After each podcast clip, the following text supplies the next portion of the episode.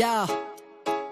Sick of having to explain myself. They wanna know the history, the pain might help. They making me wild, need to restrain myself. If I were you, I would educate myself. Oh no. They want me to hate myself, degrade, dismiss, and erase myself. They said Australia and America's not the same. I say David Dungay, they don't even know the name. That's bullshit. Right to your member, tell them what's happening. You gotta challenge the white settler narrative. Got a lot of books that call us nomadic savages. Maybe that's a connection to them attacking us. Government thinking up any other solution. But truth leads to treaty and revolution. Killers acquitted, your silence is killing. Give us your platform so your people can listen. First came the massacres, then came the mission. Then stole the children, then filled the prison. No wonder our people do not... Καλώς ήρθατε στα μαθήματα αναπνοής, μια εκπομπή που την ακούτε από το Beton 7 Art Radio και το ράδιο παρατηρητής στα 94 FM στη Θράκη.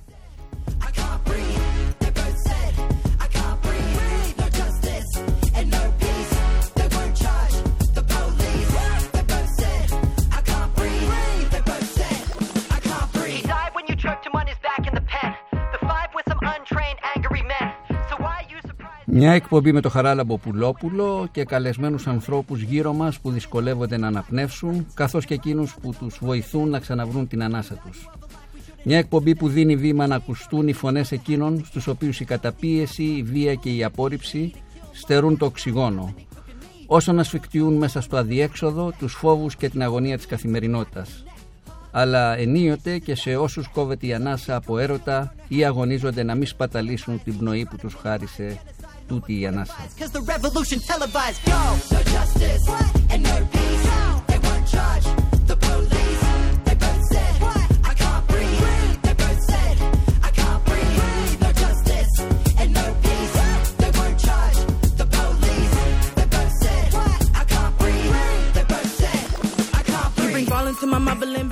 And blame me. Στον ήχο μαζί μας ο Λουκάς Δημητρέλος. Γράψτε στο chat τα σχόλιά σας, τις ερωτήσεις σας, τις παρατηρήσεις σας και είμαστε έτοιμοι σε λίγο να ξεκινήσουμε με τον Νίκο Σοφιανό, Δημοτικό Σύμβουλο του Δήμου Αθηναίων για πάρα πολλά χρόνια.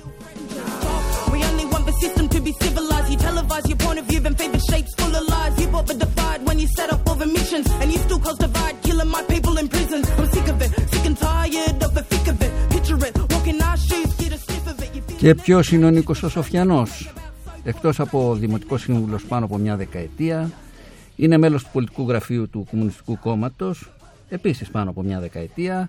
Ε, γνωριστήκαμε στα μέσα της δεκαετίας του 90 όταν ήταν γενικός γραμματέας, ήταν γραμματέας μάλλον, του Κεντρικού Συμβουλίου της ΚΝΕ.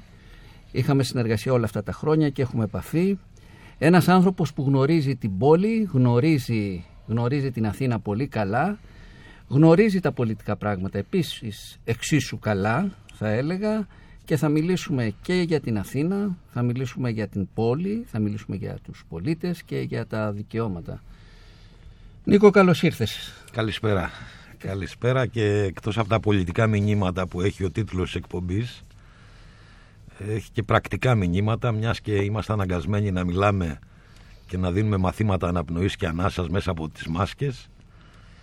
Σε μια προσπάθεια η ατομική συμβολή του καθένα μας μπροστά σε αυτή την πανδημία να μην κρύψει τις τεράστιες εγκληματικές ευθύνες που μας έχουν οδηγήσει ένα χρόνο στον αποκλεισμό, στο λεγόμενο lockdown ένα χρόνο με τα σχολεία κλειστά, με τα πανεπιστήμια όπως ξέρεις πολύ καλά και εσύ Μπάμπη κλειστά και με συνέπειες φυσικά τις οποίες πληρώνει η πλειοψηφία του λαού μας και δείχνουν και τις εγκληματικές ευθύνες και αυτής της κυβέρνησης στη διαχείριση αυτής της κρίσης. Από τις μάσκες λοιπόν πήγαμε στη διαχείριση της κρίσης γιατί νομίζω ότι είναι αυτό το πρόβλημα που όλους μας απασχολεί, όλους μας προβληματίζει και μας ε, οθεί θα έλεγα στο να βγάλουμε και πολιτικά συμπεράσματα. Γιατί μια χώρα σε συνθήκες πολέμου όπως μας λέει η κυβέρνηση ουσιαστικά δεν επιτάσσει τον ιδιωτικό τομέα της υγείας δεν προσθέτει δηλαδή χιλιάδες κλίνες μεθ διαγνωστικά κέντρα ιδιωτικά τα οποία δουλεύουν και θησαυρίζουν αυτό το χρόνο που ο ελληνικός λαός ε, έχει δει το εισόδημά του να μειώνεται ή να χάνεται έχει δει τη ζωή του να κινδυνεύει γιατί μετράμε πάνω από 6.500 συνανθρώπους μας νεκρούς. Έχει περάσει ατέλειωτες ώρες στις μονάδες εντατικής θεραπείας και φαίνονται τα τεράστια κενά και οι ευθύνες και αυτής της κυβέρνησης αλλά και όσων πέρασαν από αυτό το Υπουργείο της Δημόσιας Υγείας το οποίο ακόμα και αυτή τη χρονιά έδωσε δισεκατομμύρια κέρδη στους επιχειρηματίες της υγείας αφήνοντας το δημόσιο σύστημα υγείας κυριολεκτικά με τεράστιες ελλείψεις τους γιατρούς, τους νοσηλευτές να δίνουν υπεράνθρωπο αγώνα για να κρατήσουν τις αντοχές αυτού του συστήματος και φυσικά να έχουν μετατρέψει τα νοσοκομεία όλης της χώρας σε νοσοκομεία μίας νόσου αφήνοντας χιλιάδες συνανθρώπους μας με σοβαρές ασθένειες είτε να περιμένουν χειρουργείο είτε να περιμένουν τις αναγκαίες θεραπείες. Πιστεύω ότι αυτή, αυτές οι στιγμές, αυτή η περίοδος που ζούμε εκτός από την απέτηση να διεκδικήσουμε την υγεία της προστασίας, την προστασία της υγείας όλων μας είναι και μια περίοδος που βοηθάει να βγουν και πολιτικά συμπεράσματα γιατί δεν είναι έτσι δεδομένο. Μπορούσε να γίνει και αλλιώς, δεν έγινε αλλιώς. Αυτή η πολιτική έχει ταξικό πρόσημο, γι' αυτό και πρέπει και αυτές τις, σε αυτές τις συνθήκες ο λαός μας να αντιδράσει. Πίσω από τις μάσκες υπάρχει φωνή, υπάρχει διεκδίκηση και δεν υπάρχει χρόνος για να, για να περιμένουμε. Το, ε, χρησιμοποιήθηκε θα έλεγα ο COVID, η πανδημία, για να περάσουν μια σειρά από περιοριστικά μέτρα ε, εις βάρος των πολιτών. Επίσης και να περάσουν και μια σειρά από ε, στρατηγικές που είχε επιλέξει είτε η Δημοτική Αρχή είτε η κυβέρνηση. Φέρω ένα παράδειγμα το, το μεγάλο περίπατο της Αθήνας όπου για λόγους πανδημίας μέσα στο καλοκαίρι έγινε ένας από τους λόγους δηλαδή που, Ναι, που, ναι. που, που, που ισχυρίστηκε η Δημοτική Αρχή ήταν η πανδημία ένας που έπεσε βέβαια και στο Συμβούλιο της Επικρατείας. Τι λες εσύ γι' αυτό; Ε, εντάξει, το Συμβούλιο της Επικρατείας έπεσε το, το υπουργική απόφαση, όχι ο περίπατος αυτός καθεαυτός. Ε, κυριολεκτικά αυτό το μεγάλο project της ε, διοίκησης Μπακογιάννη που βρήκε τη στήριξη σε πρώτη φάση και του Κινάλ και του ΣΥΡΙΖΑ στο Δημοτικό Συμβούλιο της Αθήνας μετατράπηκε σε ένα μεγάλο φιάσκο. Κυριολεκτικά όμως έδειξε το τι ιεραρχούν. Και ιεραρχούν κυριολεκτικά μια Αθήνα που το ιστορικό και εμπορικό της κέντρο θα είναι κυριολεκτικά ένα τουριστικό φυτόριο, ένα, ένα, ένα τουριστικό νησί για να εξυπηρετήσει τα εκατομμύρια των τουριστών από τους οποίους περιμένουν εν πάση περιπτώσει τη λεγόμενη ανάπτυξη χωρίς να ιεραρχεί τις ανάγκες και για την κίνηση μετακίνηση αλλά και τις ανάγκες της ποιότητας ζωής αυτού του ταλαιπωρημένου κόσμου που ζει σε αυτή την πόλη και που βλέπει τις διοικήσεις των Δήμων και των κυβερνήσεων να αλλάζουν αλλά η κατάσταση να παραμένει ίδια. Δεν αφορά μόνο το μεγάλο περίπατο ε, να βάλουμε στον προβληματισμό των φίλων που μας ακούνε ότι έχουν αποφασιστεί έργα πάνω από 200, πάνω από 200 εκατομμύρια στον βοτανικό στην λεγόμενη ανάπλαση. Κυριολεκτικά και όσο και αν αγαπάμε την ομάδα της πόλης δεν μπορεί να δορίζεται ένα γήπεδο στους ιδιοκτήτες μιας εταιρείας, μιας ΠΑΕ και αυτό ουσιαστικά επιχειρούν με συμβάσεις που γίνανε, που έχουν υπογραφεί ενώ τρέχουν και άλλα τέτοια σχέδια που δείχνουν τις προτεραιότητες που έχει αυτή η Δημοτική Αρχή κυριολεκτικά να ενισχύσει κάθε είδους επιχειρηματικά συμφέροντα ταλαιπωρώντας αλλά και μειώνοντας κι άλλο το ήδη υποβαθμισμένη, την ήδη υποβαθμισμένη ποιότητα ζωής των χιλιάδων Αθηναίων εργαζόμενων επαγγελματιών βιοτεχνών που ζουν σε αυτή την πόλη και ιδιαίτερα στις συνθήκες ενός χρόνου αποκλεισμού. Θα σου βάλω ένα ποίημα του Αζίζ Νεσίν σε απαγγελία Μαριέτας Ριάλδη, το «Σώπα μη μιλάς».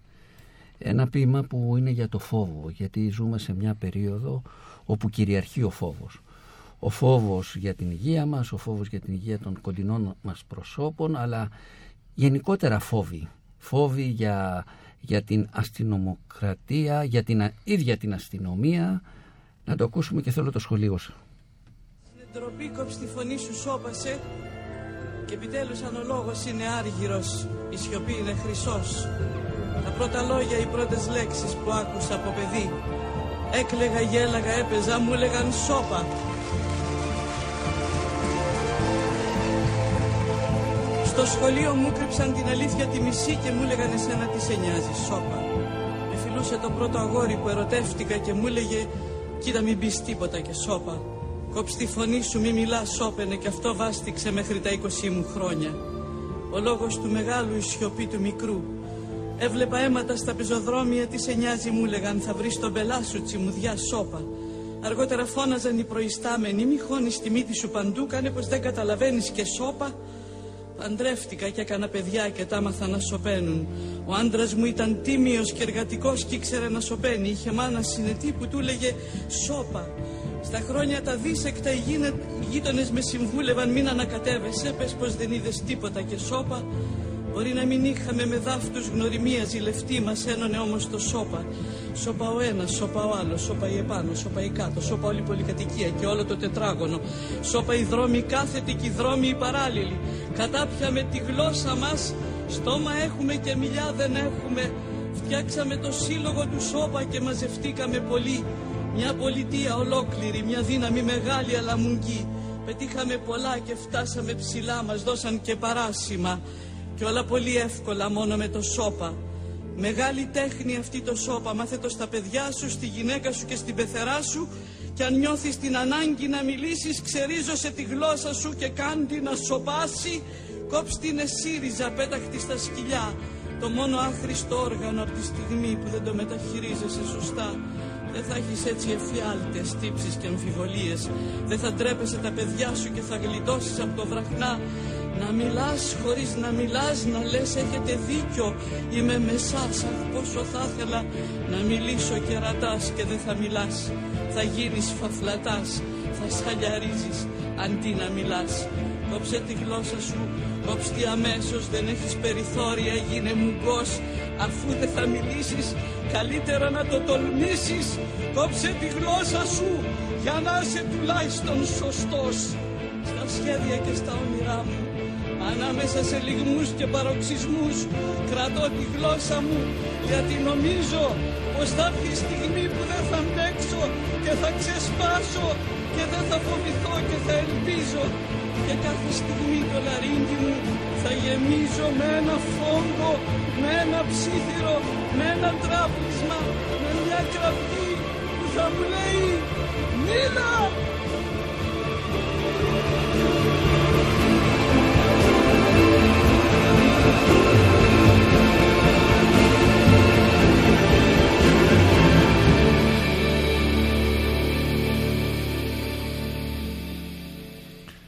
Σχολείο.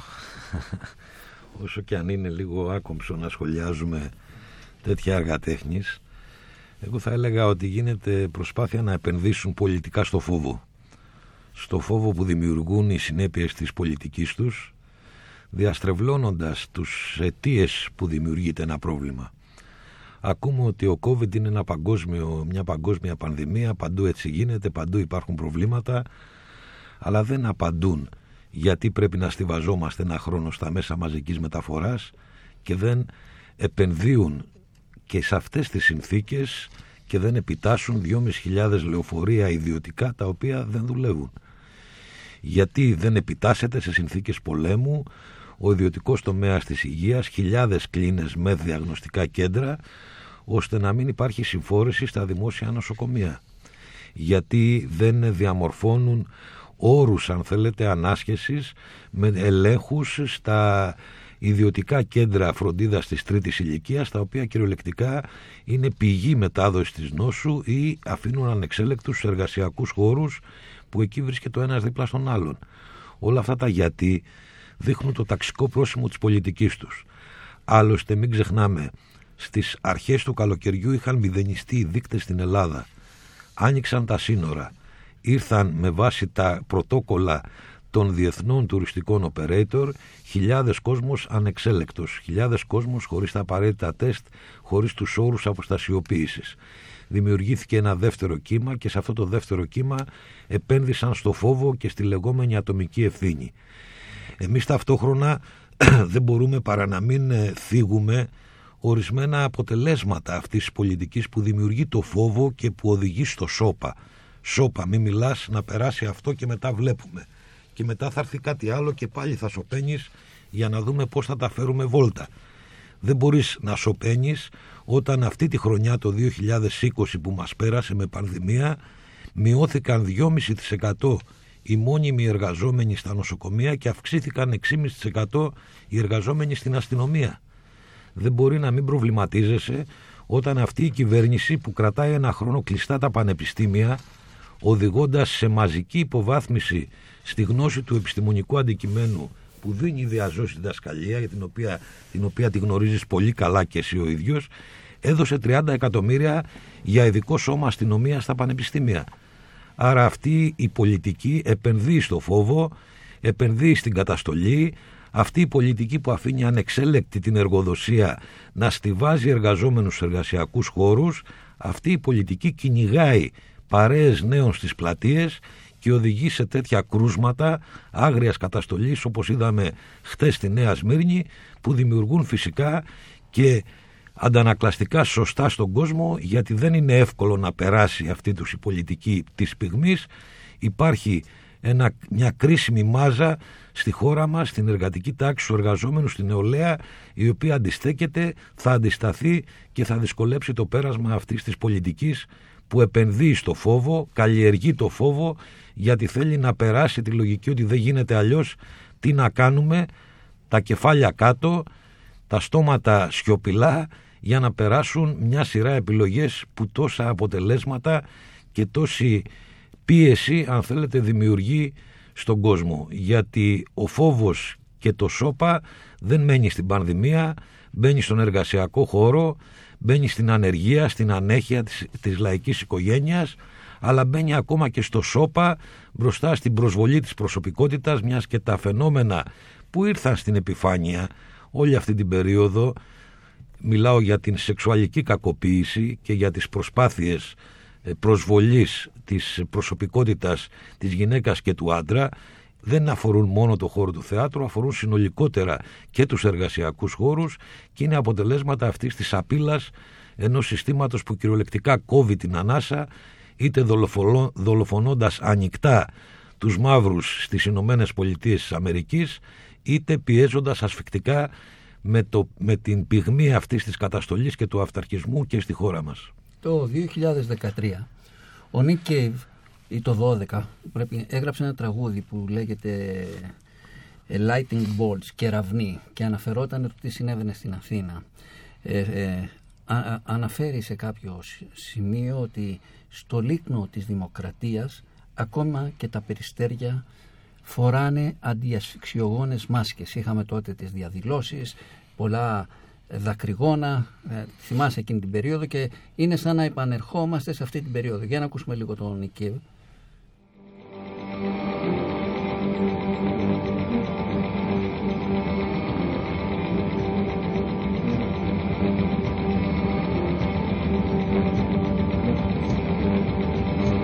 Two lightning bolts were delivered to my room.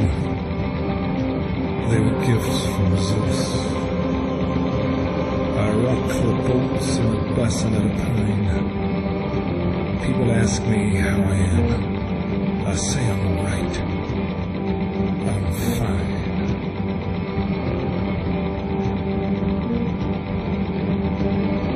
I push the lightning bolts in a pram till the sun goes down and it gets dark. And the girls from Jubilee Street hang out their windows and they wave and ask me how I am tonight. I say I'm good.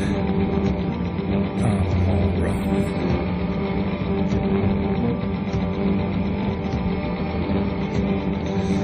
In Athens, all the youths are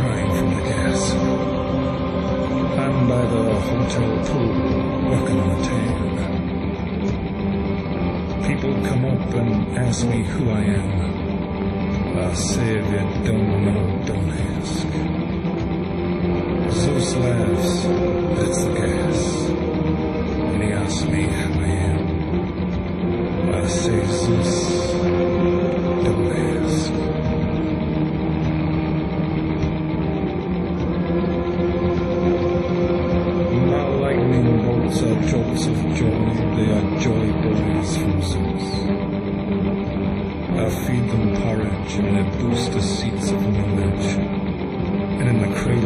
I see.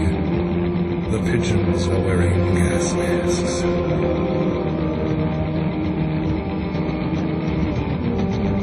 My lightning bolts play in the elevators.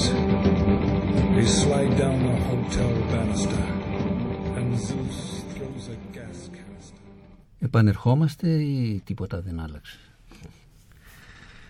Ε, εντάξει, η ιστορία δεν επαναλαμβάνεται ακριβώς ίδια αλλά μπορούμε να πούμε ότι η σημερινή κυβέρνηση επενδύει στο κεφάλαιο αναξιοπιστίας της προηγούμενης κυβέρνησης του ΣΥΡΙΖΑ που έκαψε αυταπάτες και ελπίδες που είχε ένας κόσμος που τους ψήφισε για να φανερώσει σαν μονόδρομο την πολιτική της. Και οι άλλοι τα ίδια έκαναν, εμείς τα κάνουμε καλύτερα γιατί τα πιστεύουμε κιόλας. Αυτό είναι το, το, το κυρίαρχο λογότυπο αν θέλετε με το οποίο προσπαθούν να ερμηνεύσουν τις εξελίξεις. Σαφώς υπάρχει κλιμάκωση της καταστολής, σαφώς η κλιμάκωση αυτής της καταστολής στοχεύει στο να καλλιεργήσει ένα κλίμα ε, νομιμοποίησης αυτής της αγριότητας που επιβάλλεται είτε σε συνθήκες πανδημίας και προετοιμάζονται και για τις συνθήκες μετά την πανδημία που θα υπάρχουν ε, ακόμα πιο ορατές οι συνέπειες της κρίσης, της κρίσης σε αυτήν την οικονομία για την οποία τόσο πολλοί μας μιλούσαν για ανάπτυξη, αν θυμάστε. Και γινόταν ένας διαγωνισμός, ο Τσίπρας ή ο Μητσοτάκης εγγυάται την καλύτερη ανάπτυξη. Ο κύκλος αυτής της οικονομικής κρίσης θα φέρει συνέπειες και προσπαθούν να προλάβουν, προσπαθούν να θωρακίσουν ένα σύστημα το οποίο μπορεί να κλονιστεί, ένα σύστημα το οποίο δεν μπορεί να δώσει ελπίδα, δίνει όμως το ρεαλισμό της υποταγής. Δεν αλλάζουν τα πράγματα, άρα προσαρμόσου. Αυτό είναι το κεντρικό δόγμα με το οποίο προσπαθούν να πείσουν το λαό μας. Άλλωστε τους είδαμε και τους προηγούμενους που έλεγαν θα τα αλλάξουν.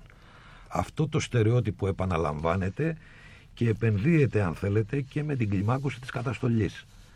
Δεν είναι η περίφημη παραβατικότητα στα πανεπιστήμια που οδηγεί στην σύσταση ενός πλέγματος κατασταλτικών μέτρων και μηχανισμών ακόμα και αστυνομίας πανεπιστημίων. Είναι ανάγκη τα πανεπιστήμια να δουλεύουν απρόσκοπτα σαν επιχειρήσεις. Να παράγουν συγκεκριμένο έργο στα πλαίσια επιχειρηματικών συμφωνιών και στα πλαίσια φυσικά ακόμα μεγαλύτερης ε, χειραγώγησης της ίδιας επιστημονικής δραστηριότητάς τους και ιδιαίτερα στην έρευνα. Δεν είναι ότι φοβούνται άμεσα ότι η εργατική τάξη θα τους κόψει το δρόμο, όμως φοβούνται ότι οι συνέπειες αυτής της πολιτικής σε συνδυασμό με ηχηρούς πυρήνες αντίστασης που υπάρχουν στα εργατικά σωματεία μπορούν να τους δυσκολέψουν, γι' αυτό και επιβάλλουν τις λεγόμενες ηλεκτρονικές ψηφοφορίες, τη λεγόμενη ψηφιακή συνδικαλιστική έκφραση, όλο αυτό το, το, το πλέγμα να το πω έτσι, το οποίο οδηγεί τους εργαζόμενους σε απόσταση, σε μια ε, σε ένα χτύπημα των συλλογικών δεσμών, των συλλογικοτήτων, ώστε να μπορεί να κυριαρχεί η ατομική λύση, η ατομική στάση, η ατομική επιλογή. Αυτό πρεσβεύουν και γι' αυτό επενδύουν στην καταστολή. Και γι' αυτό θέλουν να νομιμοποιήσουν αυτή την καταστολή μέσα και από τις λεγόμενες έρευνες της κοινή γνώμης ότι εδώ η πλειοψηφία του κόσμου θέλει την ησυχία. Ποια ησυχία όμως; Προσπαθούν να περάσουν μια σιγή νεκροταφείου γιατί κυριολεκτικά η πολιτική τους δημιουργεί όρους νεκροταφείου η πολιτική τους υποθηκεύει δικαιώματα, τα μετατρέπει σε ευκαιρίες υποθηκεύει κυριολεκτικά το δικαίωμα που έχει σήμερα ένας εργαζόμενος να δουλεύει, να αμείβεται, να απολαμβάνει μια συνεχώς διευρυμένη ποιότητα στη ζωή του, να έχει δημόσια συστήματα υγείας, παιδείας, ασφάλισης, γι' αυτό και προσπαθούν να αποσαρθρώσουν στο όνομα των μεταρρυθμίσεων ότι υπολείμματα έχουν αφήσει τα μνημόνια που διαχειρίστηκαν ένα λάξ, πασόκ, ΣΥΡΙΖΑ, Νέα Δημοκρατία, ώστε να μπορέσουν στην καινούρια εποχή, όπως την λένε, την μετά την πανδημία, να σταθεροποιήσουν αυτή την κλονισμένη κατάσταση που υπάρχει και στην Ευρωπαϊκή Ένωση και στην περιοχή μας γιατί να βάλουμε και στη συζήτηση ότι ζούμε σε μια περιοχή που οξύνονται άγρια οι αντιθέσεις, οι γεωπολιτικές, που διάφορα σχήματα με τα οποία παίζει, παίζει η άρχουσα τάξη της Ελλάδας δεν, δεν την οδηγούν σε αυτά που θα ήθελε απέναντι στην άρχουσα τάξη της Τουρκίας και εγκυμονούν κίνδυνοι που αφορούν και κυριαρχικά δικαιώματα αλλά και την ίδια την προοπτική της ε, χώρας μας. Ε, πριν από ένα χρόνο, Νίκο, το Μάρτι, πρέπει να ήταν ο Μάρτης του 20, η αστυνομία πήρε την, ε, την Χελίν Μπολέκ, ε, ένα μέλος του συγκροτήματος των Group Yorum που έκανε απεργία πείνας για να μπορούν και, και για, τους, για τους άλλους συνεργάτες που ήταν στη φυλακή να βγουν και να μπορούν να τραγουδάνε. Τους έχουν θεωρήσει επαναστάτες, τρομοκράτες. Ο Ερντογάν τους έχει φυλακίσει όλους, τους έχει απαγορεύσει. Ε, αρνήθηκε να πάρει βοήθεια και τον Απρίλιο του, τον Απρίλιο του, του 2020 έχασε τη ζωή της από απεργία πείνας. Ε, λίγο αργότερα, κάποιους μήνες αργότερα και άλλα δύο μέλη του συγκρατούματος έχασαν τη ζωή τους. Ε, στις 21 Μαΐου του 2020 ε, στη Σμύρνη αντί ακούστηκε από διάφορους μιναρέδες το κάλεσμα αντί το, για το κάλεσμα του, του Μουεζίνη ακούστηκε το τραγούδι ε, των Group Yorum το Μπέλα Τσάο από τη συναυλία στην Κωνσταντινούπολη. Ας το ακούσουμε. İşte bir sabah uyandığımda Şav bella, şav bella, şav bella. Şav, şav, şav elle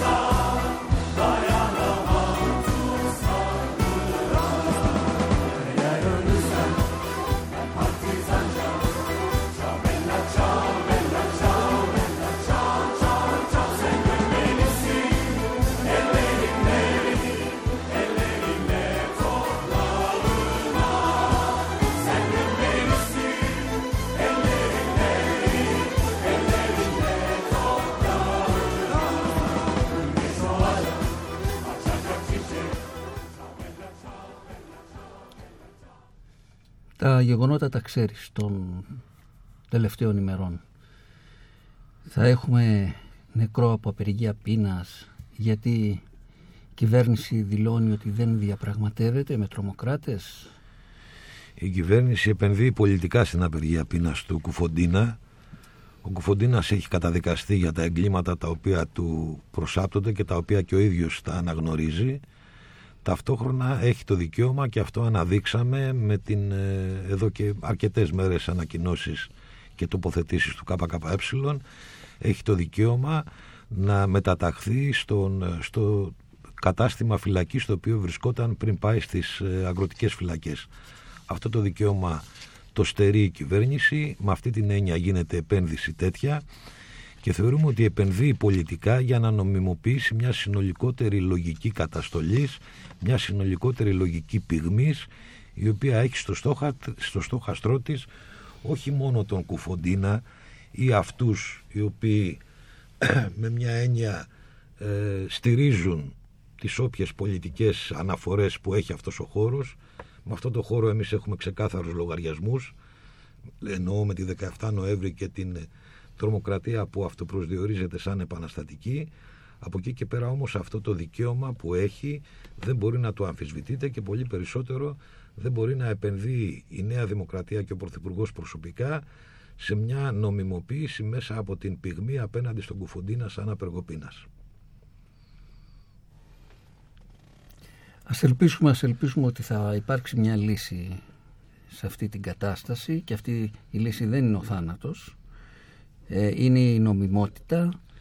Η πολιτική ενώ... ευθύνη βαραίνει αποκλειστικά την κυβέρνηση, τις επιλογές και τον Πρωθυπουργό. Πώς γίνεται στο δόγμα νόμος και τάξη να μην εφαρμόζεται η νομιμότητα; Γιατί η νομιμότητα είναι à la carte. νομιμότητα είναι à la carte. Ε, Μην, μην πάμε τώρα στις, σε πραγματικότητες τις οποίες τις ζήσαμε όλη αυτή την περίοδο του πολύμηνου αποκλεισμού ο οποίος έχει δημιουργήσει τεράστιες συνέπειες όχι μόνο στην οικονομία, όχι μόνο στην τσέπη μας, όχι μόνο στην προοπτική μας αλλά και στην ίδια την ψυχολογία του λαού μας.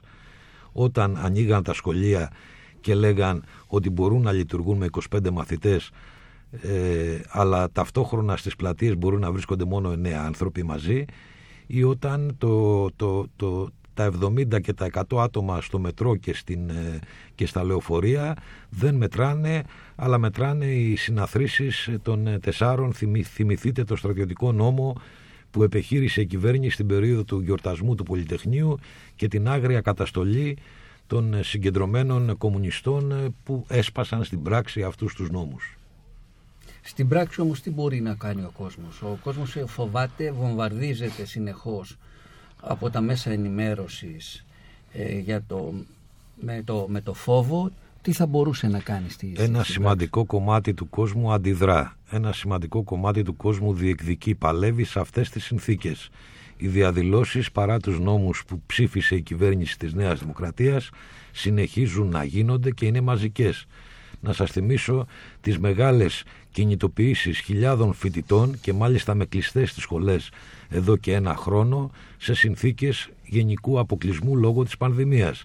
Τις μεγάλες σημαντικές κινητοποιήσεις των μαθητών που κυριολεκτικά ε, γελιοποίησαν την προπαγάνδα της κυβέρνησης ότι δεν μπορούμε αλλιώς σε σχέση με τη λειτουργία με, με, με όρους υγείας, ασφάλειας των σχολείων. Τις κινητοποιήσεις που γίνονται σε πολλούς εργασιακούς χώρους. Εμείς από τη μεριά μας σαν Κομμουνιστικό Κόμμα Ελλάδας με την δράση των μελών μας, των φίλων μας και της κομμουνιστικής νεολαίας φυσικά προσπαθούμε να ενισχύσουμε αυτή τη στάση, την αγωνιστική στάση, τα προβλήματα, τα όποια προβλήματα, όλα τα προβλήματα απαιτούν διεκδίκηση, αυτοί που κυβερνούν όπως και αυτοί που κυβέρνησαν δεν πρόκειται να σταθούν, να λύσουν εάν δεν πιεστούν, εάν δεν δουν την οργή, εάν δεν δουν την προσπάθεια, να το πω έτσι, να χρεωθούν πολιτικά τα μέτρα που παίρνουν.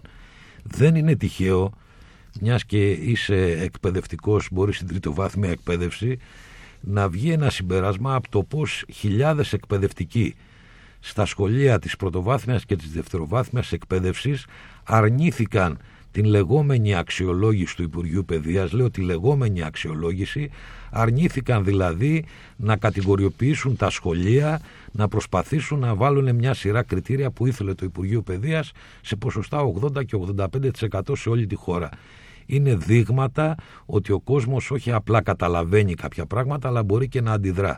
Σε αυτό επενδύει πολιτικά το ΚΚΕ, γιατί μέσα από αυτήν την αγωνιστική κίνηση στη διεκδίκηση μπορεί να ενισχυθεί και η αυτοπεποίθηση του λαού μας ότι δεν είναι μονόδρομος αυτό το σύστημα της εκμετάλλευσης, μπορούμε να ζήσουμε κι αλλιώς, μπορούμε να ζήσουμε χωρίς τους νόμους της οικονομίας, της αγοράς και του κεφαλαίου, μπορούμε να ζήσουμε χωρίς να μετράμε από τη μια δισεκατομμύρια κερδών και από την άλλη όλο ένα μεγαλύτερα ποσοστά ανέχειας, φτώχειας, πίεσης στην σκληρή, στη δύσκολη καθημερινότητα που ζει η πλειοψηφία του λαού μας. Θα βάλω ένα τραγούδι, το «Κακό ήθες πελάνομα» του Θάνου Μικρούτσικου. Από την, Του τελευταία, αγαπημένου μας Θάνου. από την τελευταία συναυλία του, του Θάνου, του αγαπημένου Θάνου. Όταν όμως είχε βγάλει αυτό το τραγούδι, το Κουκουέ είχε αντιδράσει, γιατί ήταν μια αναφορά στον Νίκο Κου- Κουλατζά. Ας ακούσουμε όμως Αυτές τι είναι λέει. δικές σου ερμηνείες, θα μου επιτρέψεις να πω πάντα. Θα συνεχι- θα Τις τα- έχω κουβεντιάσει με το Θάνο αυτές Τις τις, έχεις- ερμηνείες και δεν έχουν βάση. Λοιπόν, θα σου πω τι έχει γράψει ε, ο, ο, τι έχει γράψει ο Θάνος. Οδυσσέας Λέει λοιπόν, Ιωάννου εννοείς ο και ο Θάνος. ο Θάνος ο Μικρούτσικος, σου Στο λέω. βιβλίο του Οδυσσέα αυτό δεν είναι. Ε, λέει χθες αυτοκτόνησε στο Παρίσι ο Νίκος Πουλατζάς.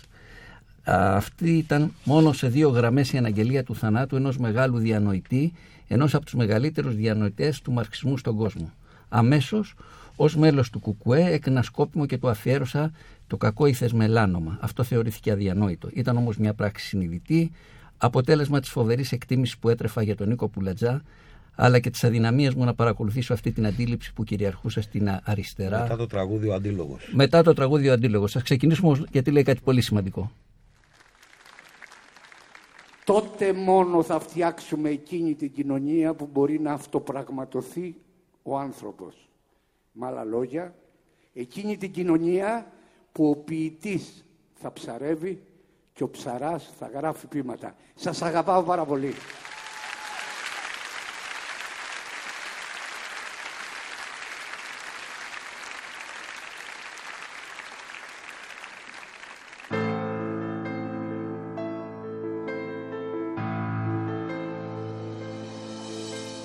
Σε παίρνει για ταξίδι μια σιρήνα και μια πικρία μας ματώνει ανίποτη τη σκοτεινή σου μελετάμε πείνα. Καχύποπτη, ανύποπτη και ύποπτη.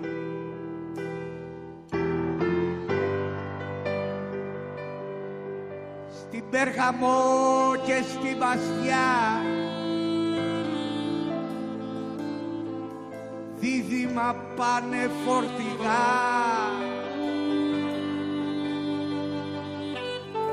Και ένα υπτάμενο δελφίνι στο Πόρο και στη Σαντορίνη. Τα ναύλα μου πώς να αγοράσω τώρα που απόμεινα στον Άσο.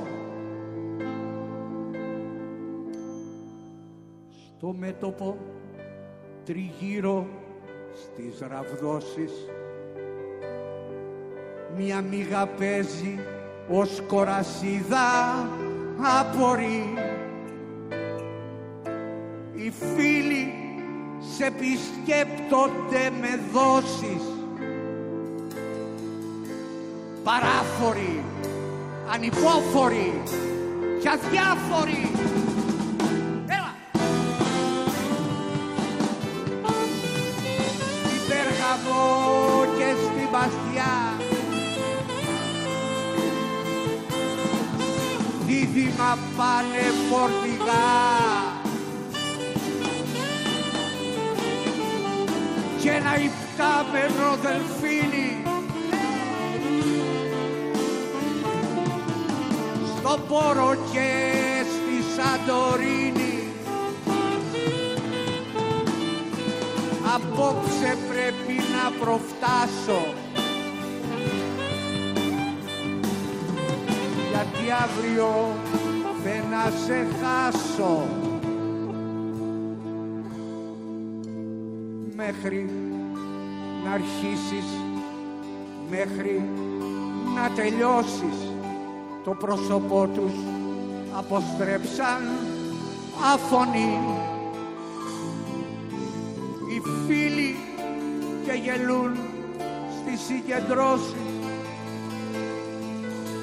Μεγάφωνοι, μικρόφωνοι, παράφωνοι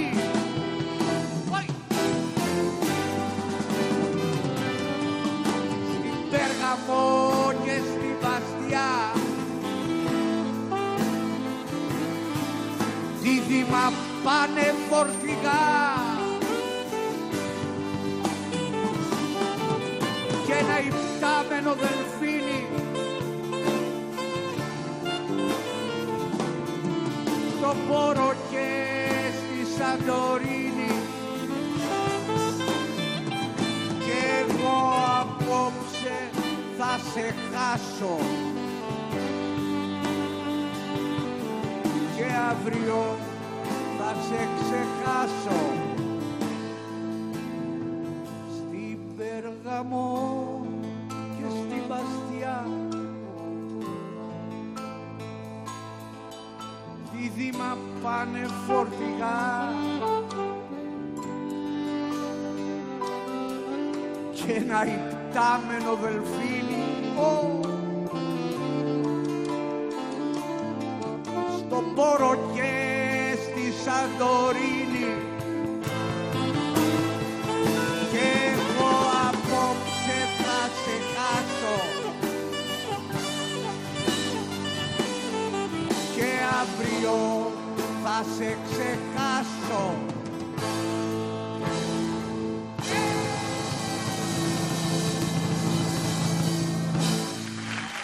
Με διόρθωσες να σε διορθώσω. Η τελευταία συναυλία του Θάνου ήταν τον ε, Σεπτέμβρη του 19 στο Φεστιβάλ της Κομμουνιστικής Νεολαίας. Ήταν η τελευταία συναυλία που είχαμε την ε, παρουσία του και που μας είχε δώσει και την ελπίδα ότι δεν θα τέλειωνε τόσο γρήγορα όπως έφυγε μετά από τρεις μήνες. Από εκεί και πέρα νομίζω ότι η συμβολή του Θάνου και μου δίνει τη δυνατότητα αυτή αυτό το μουσικό κομμάτι που έπαιξες. Ε, να πούμε δύο λόγια για το Θάνο. Είναι μεγάλη απώλεια. Όχι μόνο γιατί μας γνώρισε με μεγάλους ε, στιχουργούς ποιητές όπως τον Καβαδία και τον Αλκαίο αλλά και γιατί είχε μια τέτοια ικανότητα να εξελίσσει την τέχνη του και να μπορεί να πιάνει το σφιγμό και του κοινωνικού προβληματισμού αλλά και όλων αυτών των συναισθημάτων που θέλει να εκφράσει κάποιος όταν ερωτεύεται, θυμώνει, προβληματίζεται, αγωνίζεται, παλεύει μέσα από ένα τραγούδι το οποίο είναι τέχνη και ταυτόχρονα είναι τέχνη που αγκαλιάζει πλατιά. Τώρα, ε, Ξέρεις, ο στην Θάνος, ο Πέργαμο- Θά- το θυμάσαι το, ο, Θα- ο Θάνος, ε, το ξέρεις, γιατί ε, ήταν κάτοικος του, του ΜΕΤΣ, Το ξέρω, με ενεργή ζήσαμε συμμετοχή. αρκετά κοντά και με Ναι. τίμησε με τη φιλία του στα πλαίσια της συνεργασίας του με το κόμμα μας τα τελευταία τέσσερα χρόνια της ζωής του, αν και γνωριζόμαστε φυσικά πολύ περισσότερα χρόνια. Είναι μεγάλη απώλεια ο, η απώλεια του Θάνου και ε, ιδιαίτερα και για την ελληνική κοινωνία αλλά και τους ανθρώπους που τον ήξεραν από κοντά θα λείψει αλλά θα μείνει το έργο του που και έτσι θα τον έχουμε δίπλα μας με κάποιο τρόπο. Να σε ρωτήσω κάτι. Τι γίνεται γιατί θέλω να, να, να, να μείνουμε λίγο σε, σε κάποια πολύ βασικά πράγματα και να μείνουμε και κυρίως στο θέμα του φόβου, στο θέμα της ε, τρομοκρατίας που έχει ανα, αναδειχθεί, της εγκληματικότητας. Και επειδή είσαι δημοτικός σύμβουλος και ξέρεις καλύτερα τα πράγματα, τι γίνεται με αυτή την ιστορία, ας πούμε, των εξαρχείων; Στα εξα, τα εξάρχεια έχουν αναδειχθεί ως περιοχή των τρομοκρατών και των εμπόρων ναρκωτικών. Είναι έτσι, τι ακριβώς συμβαίνει. Ε, εντάξει, γίνεται μια προσπάθεια να στοχοποιηθούν περιοχές της πόλης, μία για το ένα, μία για το άλλο. Ε, η ιστορία με τα εξάρχεια είναι μια προσπάθεια στοχοποίησης, θα έλεγα, την, ε, της Δημοτικής Αρχής Μπακογιάννη με το ξεκίνημά της. Τώρα έχουν βρεθεί άλλοι στόχοι να συγκεντρωθεί εκεί η προσοχή στο όνομα της παραβατικότητας η οποία είναι υπαρκτή και αυτή αφορά κυρίως το εμπόριο ναρκωτικών και την ε, λειτουργία διαφόρων συμμοριών. Ταυτόχρονα όμως ανοιχτά προβλήματα εγκατάλειψης από πλευράς δημοτικών υπηρεσιών και λειτουργιών είναι ορατά και είναι διαχρονικά αφορούν και την προηγούμενη 18 ετία καμίνη αλλά και την, τα ήδη δυόμιση χρόνια της νέας δημοτικής αρχής η κατάσταση στα σχολεία της περιοχής είναι τραγική. Πολλές φορές έχει καταγγελθεί και έχει αναδεχτεί στο Δημοτικό Συμβούλιο και από εμάς. η κατάσταση και η ελλείψη στους παιδικούς σταθμούς επίσης. Ο λόφος του στρέφει μάθαμε ότι μέσα με μια σύμπραξη με, με ιδιώτες ετοιμάζεται και αυτός να ανανεωθεί. Είναι μια συνολικότερη επιλογή. Κυριολεκτικά να δίνουν γη και είδωρ σε ιδιωτικά συμφέροντα να επενδύουν στο δημόσιο χώρο στο όνομα του πράσινου και της αναβάθμισης ποιότητας της ζωής μας κυριολεκτικά όμως για αυτά τα πράγματα πληρώνει ακριβά ο Αθηναίος δημοτική φορολογία και δεν βλέπει ένα συγκεκριμένο αποτέλεσμα. Τέλος, επειδή η κρίση καθυστέρησε μάλλον μετέθ, μετέθ, μετέθεσε τη συζήτηση από τις συνέπειες του Airbnb να πούμε ότι στην περιοχή των εξαρχείων και όχι μόνο στο Κουκάκι ε, και σε άλλες γειτονιές της Αθήνας έχει πραγματοποιηθεί μεγάλος βαθμός αλλαγής ιδιοκτησιών. Έχουν πραγματοποιηθεί μια σειρά κινήσεις δηλαδή που περιγράφουν το τι μελιγενέστε μετά την πανδημία στα πλαίσια αυτού του μοντέλου Αθήνα τουριστικός προορισμός, Αθήνα τουριστικό κέντρο και ευρύτερο κέντρο το οποίο εξυπηρετεί τις διάφορες μερίδες του τουριστικού και επισητιστικού και ψυχαγωγικού κεφαλαίου και όχι φυσικά τους δημότες αυτής της ε, πόλης και τους δημότες σε πιεσμένες γειτονιές όπως είναι και τα εξάρχεια. Γιατί είναι πιεσμένη η γειτονιά από πλευράς καθημερινότητας και λειτουργιών των ανθρώπων στην πόλη. Υπάρχει το, το ερώτημα είναι σε, σε όλη αυτή την κατάσταση Υπάρχει ελπίδα; Βεβαίως υπάρχει ελπίδα. Πού βρίσκεται αυτή η Η ελπίδα; ελπίδα, είναι, Ναι. ο- η ελπίδα είναι όταν παίρνουμε ανάσες βαθιές, πολιτικές ανάσες και όταν αυτές οι ανάσες μετατρέπονται σε δράση, μετατρέπονται σε ανέβασμα της συλλογικότητας, της διεκδίκησης, της απέτησης, της, ε, του, του να σπάει η τοπάθεια, ο φόβος, η μιζέρια, του τι να κάνουμε, δεν γίνεται αλλιώς, σκύψε το κεφάλι, μη μιλάς, μη γελάς, κινδυνεύει η Ελλάς.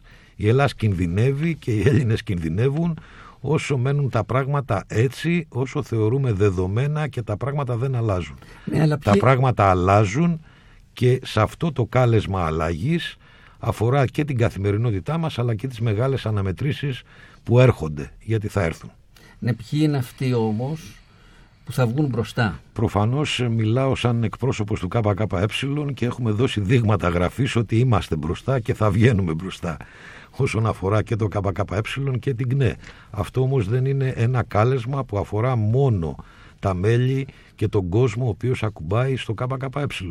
Αφορά και άλλους ανθρώπους οι οποίοι δεν συμβιβάζονται, οι οποίοι θεωρούν ότι δεν μας ε, πώς να το πω, δεν μας ε, ικανοποιεί αυτή η πραγματικότητα η οποία καθημερινά γίνεται ακόμα πιο δυσχερής για την ε, ζωή, για την προοπτική, για το μέλλον και φυσικά αυτός ο κόσμος άσχετα με το πώς προσδιορίζεται αριστερός, δεξιός, κεντρός ή ξέρω εγώ πώς προσδιορίζει τον εαυτό του πρέπει να δράσει πρέπει να, να κινηθεί να το πω έτσι με όρους διεκδίκησης ε, και για τα εργασιακά και για την κατάσταση στην, στην, στην περιοχή που ζει και για την υγεία του και για την ασφάλειά του και για το συνολικότερα μεγάλα προβλήματα που αντιμετωπίζει αυτή η χώρα γιατί δεν είναι μονόδρομος οι επιλογές τους. Μπορεί να πρόδωσαν, να άδειασαν, να απογοήτευσαν οι προηγούμενοι που επένδυσαν στο όνομα της αριστεράς και της προόδου και διαχειρίστηκαν μνημόνια και συγκεκριμένες πολιτικές στο μία από τα ίδια όμως δεν είμαστε όλοι ίδιοι υπάρχει δυνατότητα να κάνουμε τη διαφορά μέσα από μια καθημερινή στάση και αγωνιστική δράση σε μια σκληρή και δύσκολη καθημερινότητα. Το 1979 οι Pink Floyd γράφουν ένα πολύ ωραίο, κάνουν ένα πολύ ωραίο δίσκο και μέσα σε αυτό το δίσκο υπάρχει ένα πολύ ωραίο τραγούδι, το Hey You, που λέει εσύ που βρίσκεσαι εκεί απέναντι, αναφέρεται σε, σε, σε κάποιον που βρίσκεται από την άλλη πλευρά του τοίχου και νιώθεις μόνος, αν μπορείς να με νιώσεις και κλείνει αυτό το τραγούδι να το ακούσουμε λέγοντας ότι ενωμένοι μπορούμε να σταθούμε όταν είμαστε χωριστά θα πέσουμε. Together we stand, divided we fall. Για να ακούσουμε τους Pink Floyd.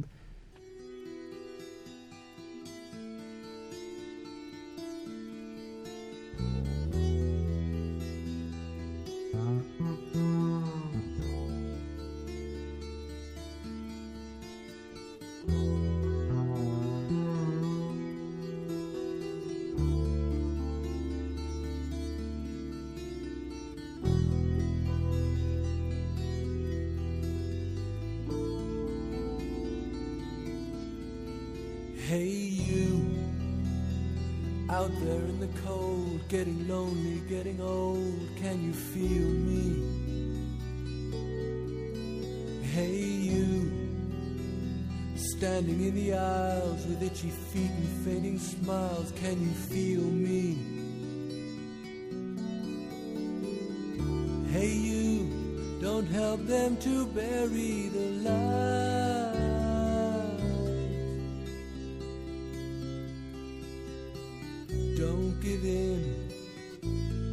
Without a fight.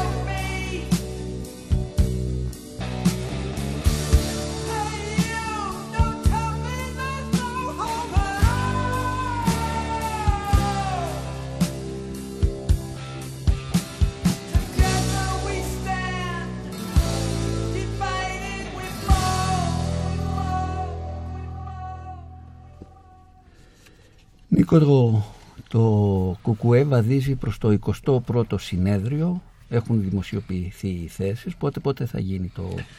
θα, θα, θα κριθεί με βάση και τους όρους της πανδημίας. Πάντως ελπίζουμε ως το καλοκαίρι να έχουμε ολοκληρώσει όλη αυτή την ε, ε, διαδικασία της ε, πλούσιας ε, οργανωτικής συζήτησης. Έχει ήδη ξεκινήσει και ο προσυνεδριακός δημόσιος διάλογος.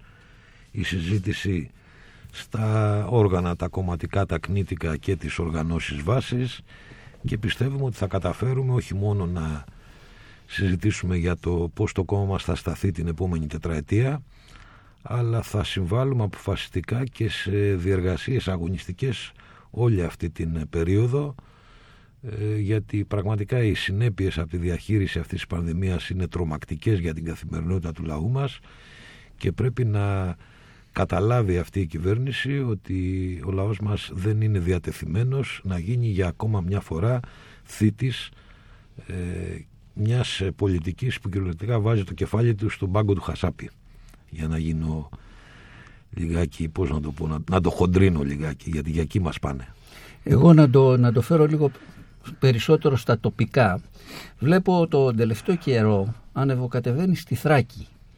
Ε, και η Θράκη είναι η περιοχή μου κατά κάποιο τρόπο και η δεύτερη περιοχή. Άλλωστε ακουγόμαστε από το ράδιο παρατηρητή στα 94 FM στη Θράκη εκτός από το Beton 7 Art Radio.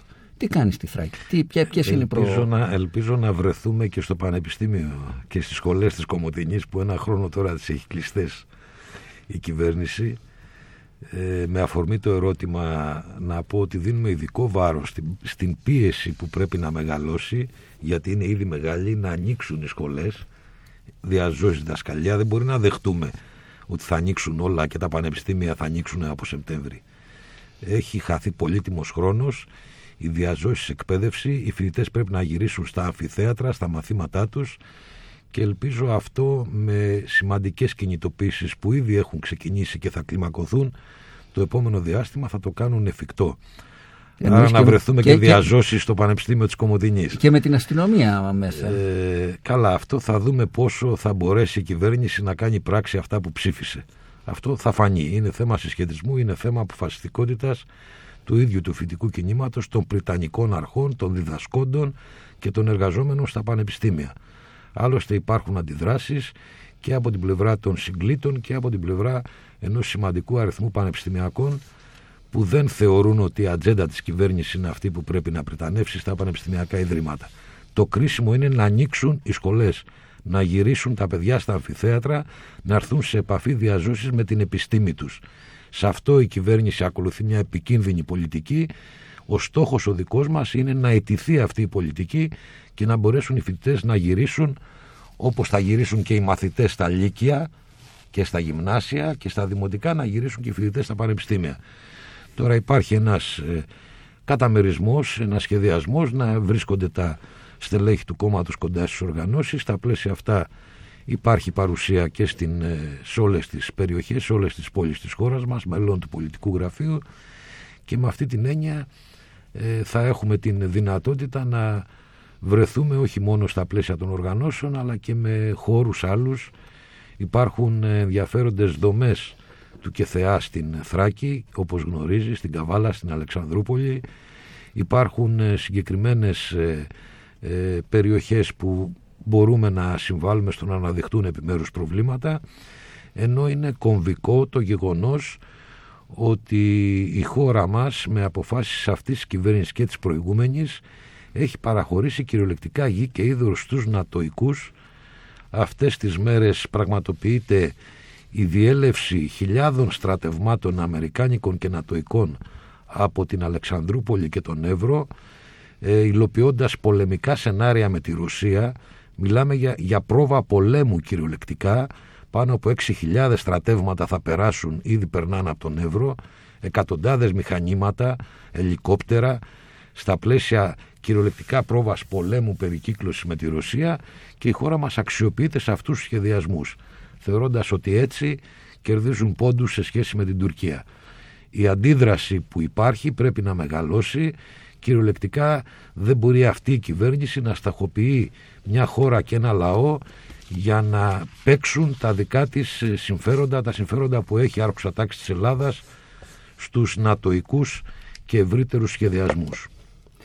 Νίκο θέλω να σε ευχαριστήσω που ήσουν μαζί μας σήμερα και να, να σου ζητήσω ναι, να κλείσουμε αυτή την εκπομπή με ένα τραγούδι που, που σου αρέσει εσένα.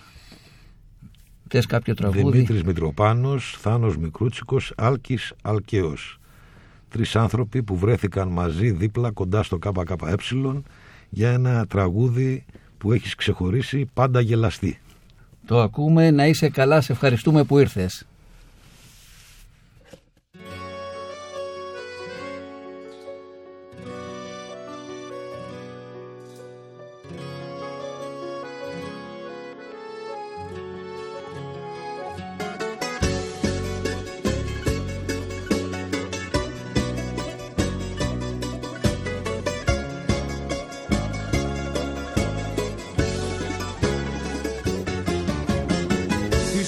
Νύχτας η αμαρτωλή και της αυγής η μονή. Θέλουν βαριζεϊμπέκικο και νευρικό τιμόνι Σε τόπους τριγυρίζουνε σβησμένους από το χαρτί. Για μια σταγόνα ουρανό για μια αγάπη σκάρτη tocar.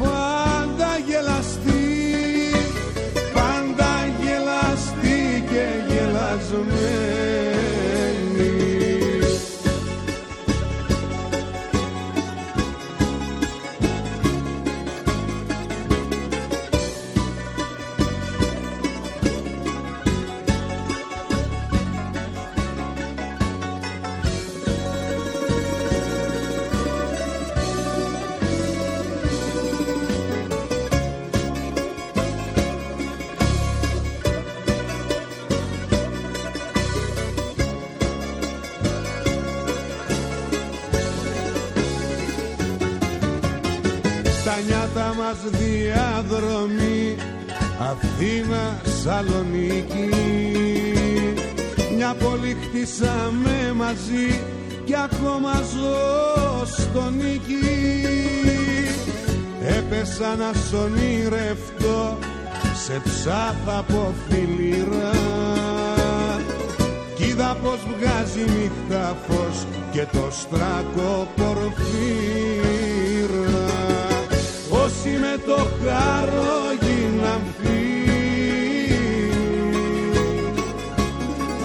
Με τσιγάρο φεύγουνε στα χειλή Στα τρελά τους όνειρα